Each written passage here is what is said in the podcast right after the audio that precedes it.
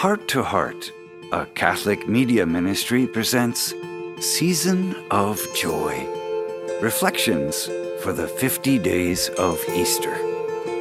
Today's reflection is by Terry Davis Hayden. Terri is a vocalist, teacher, writer, and producer with a career spanning over 30 years. As owner of Cincinnati based Respected Artist International, RAI, Terri creates and performs live musical events coaches career bound singers, and produces meditation podcasts for Advent and Lent for her RAI YouTube channel.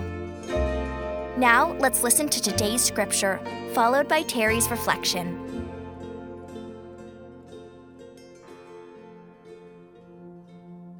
The Holy Gospel according to John. After Jesus had fed the 5,000 men, his disciples saw him walking on the sea. The next day, the crowd that remained across the sea saw that there had been only one boat there, and that Jesus had not gone along with his disciples in the boat, but only his disciples had left. Other boats came from Tiberias, near the place where they had eaten the bread when the Lord gave thanks. When the crowd saw that neither Jesus nor his disciples were there, they themselves got into boats and came to Capernaum looking for Jesus. And when they found him across the sea, they said to him, Rabbi, when did you get here?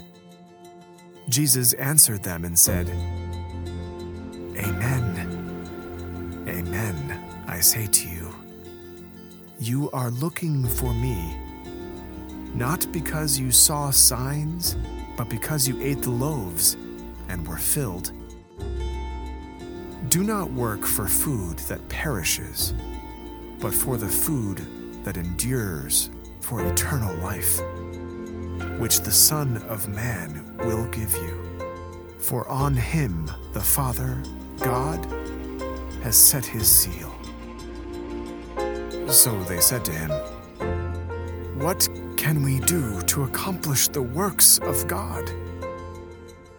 Jesus answered and said to them, This is the work of God, that you believe in the one he sent. The Gospel of the Lord.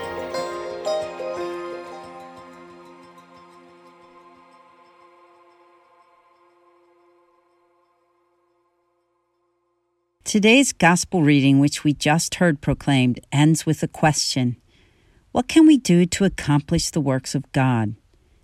Jesus' answer This is the work of God, that you believe in the one he sent.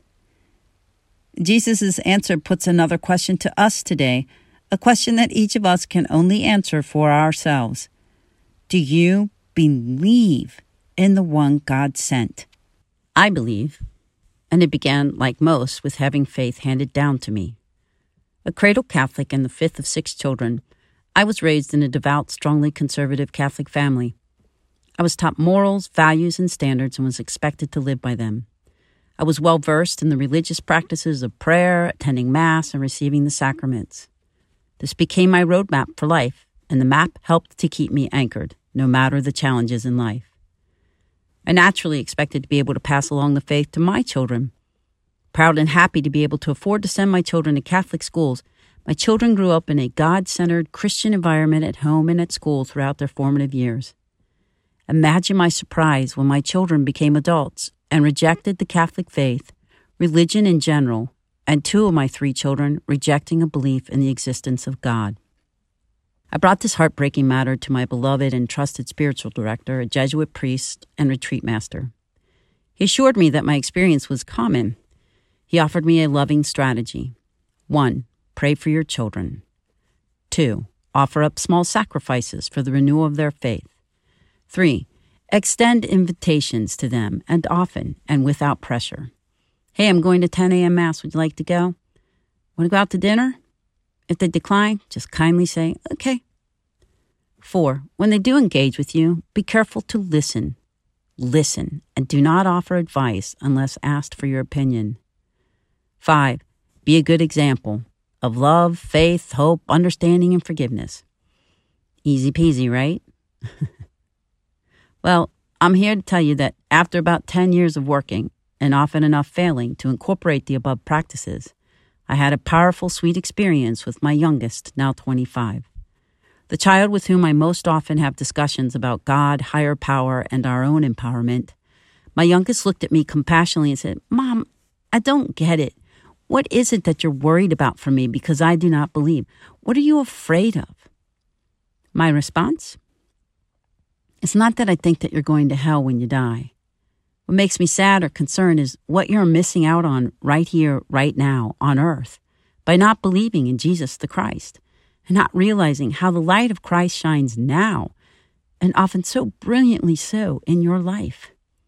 That you are missing out on opportunities for conscious awareness of heaven on earth, of joy, amazement, revelation, and feeling God's love, presence, and assurance active now in your life and not something you have to wait to enjoy once you pass from the earth. He shook his head, said, I love you, and got out of the car. Six weeks later, I was dropping him off again after having dinner. He sweetly said goodbye and began to quickly walk away from the car since it was beginning to rain. Suddenly, he turned back to me and standing in the shower of rain, he said, Oh, hey, Mom, I wanted you to know. I, I believe now. I believe in God. I thought you'd be happy about that. Indeed, I was. Indeed, I am. For oh, what moments of amazement will he experience now, and has that he has taken the first step to believe. I imagine that most all of you listening to this podcast believe in the one he sent, Jesus the Christ. On Easter weekend, you likely recited the renewal of your baptismal vows. Do you believe in Jesus Christ, his only Son, our Lord, who was born of the Virgin Mary, was crucified, died, and was buried, rose from the dead, and is now seated at the right hand of the Father? I do. I must admit there were more than a few times throughout my life when I spoke the I do, simply by rote, with an attitude of, yes, already, of course I do, can we get on with the Mass? But I've had the profound experience, and I hope you have too, when I listened intently to each baptismal promise and said with full awareness and whole heart, I do. I believe in God, and I believe in the one He sent, Jesus the Christ. That experience of belief is transformative, revelatory, and life giving now, here on earth, as well as forever after that. And that type of faith takes practice, nurturing, examples, and support from others, and likely moments of doubt or loss that lead to making a decision and repeating that decision throughout life to believe.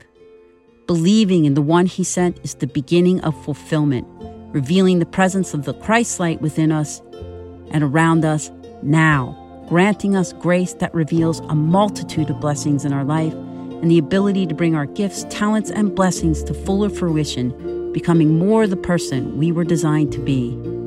May God's never ending love and light lead all to believe in the one He sent. We hope you've enjoyed today's Season of Joy reflection. Tune in tomorrow for the next edition in our Easter series. And if you haven't already joined our email list, visit htoh.us to sign up and receive more inspirational content delivered right to your inbox. May God bless your heart and the hearts of all your loved ones.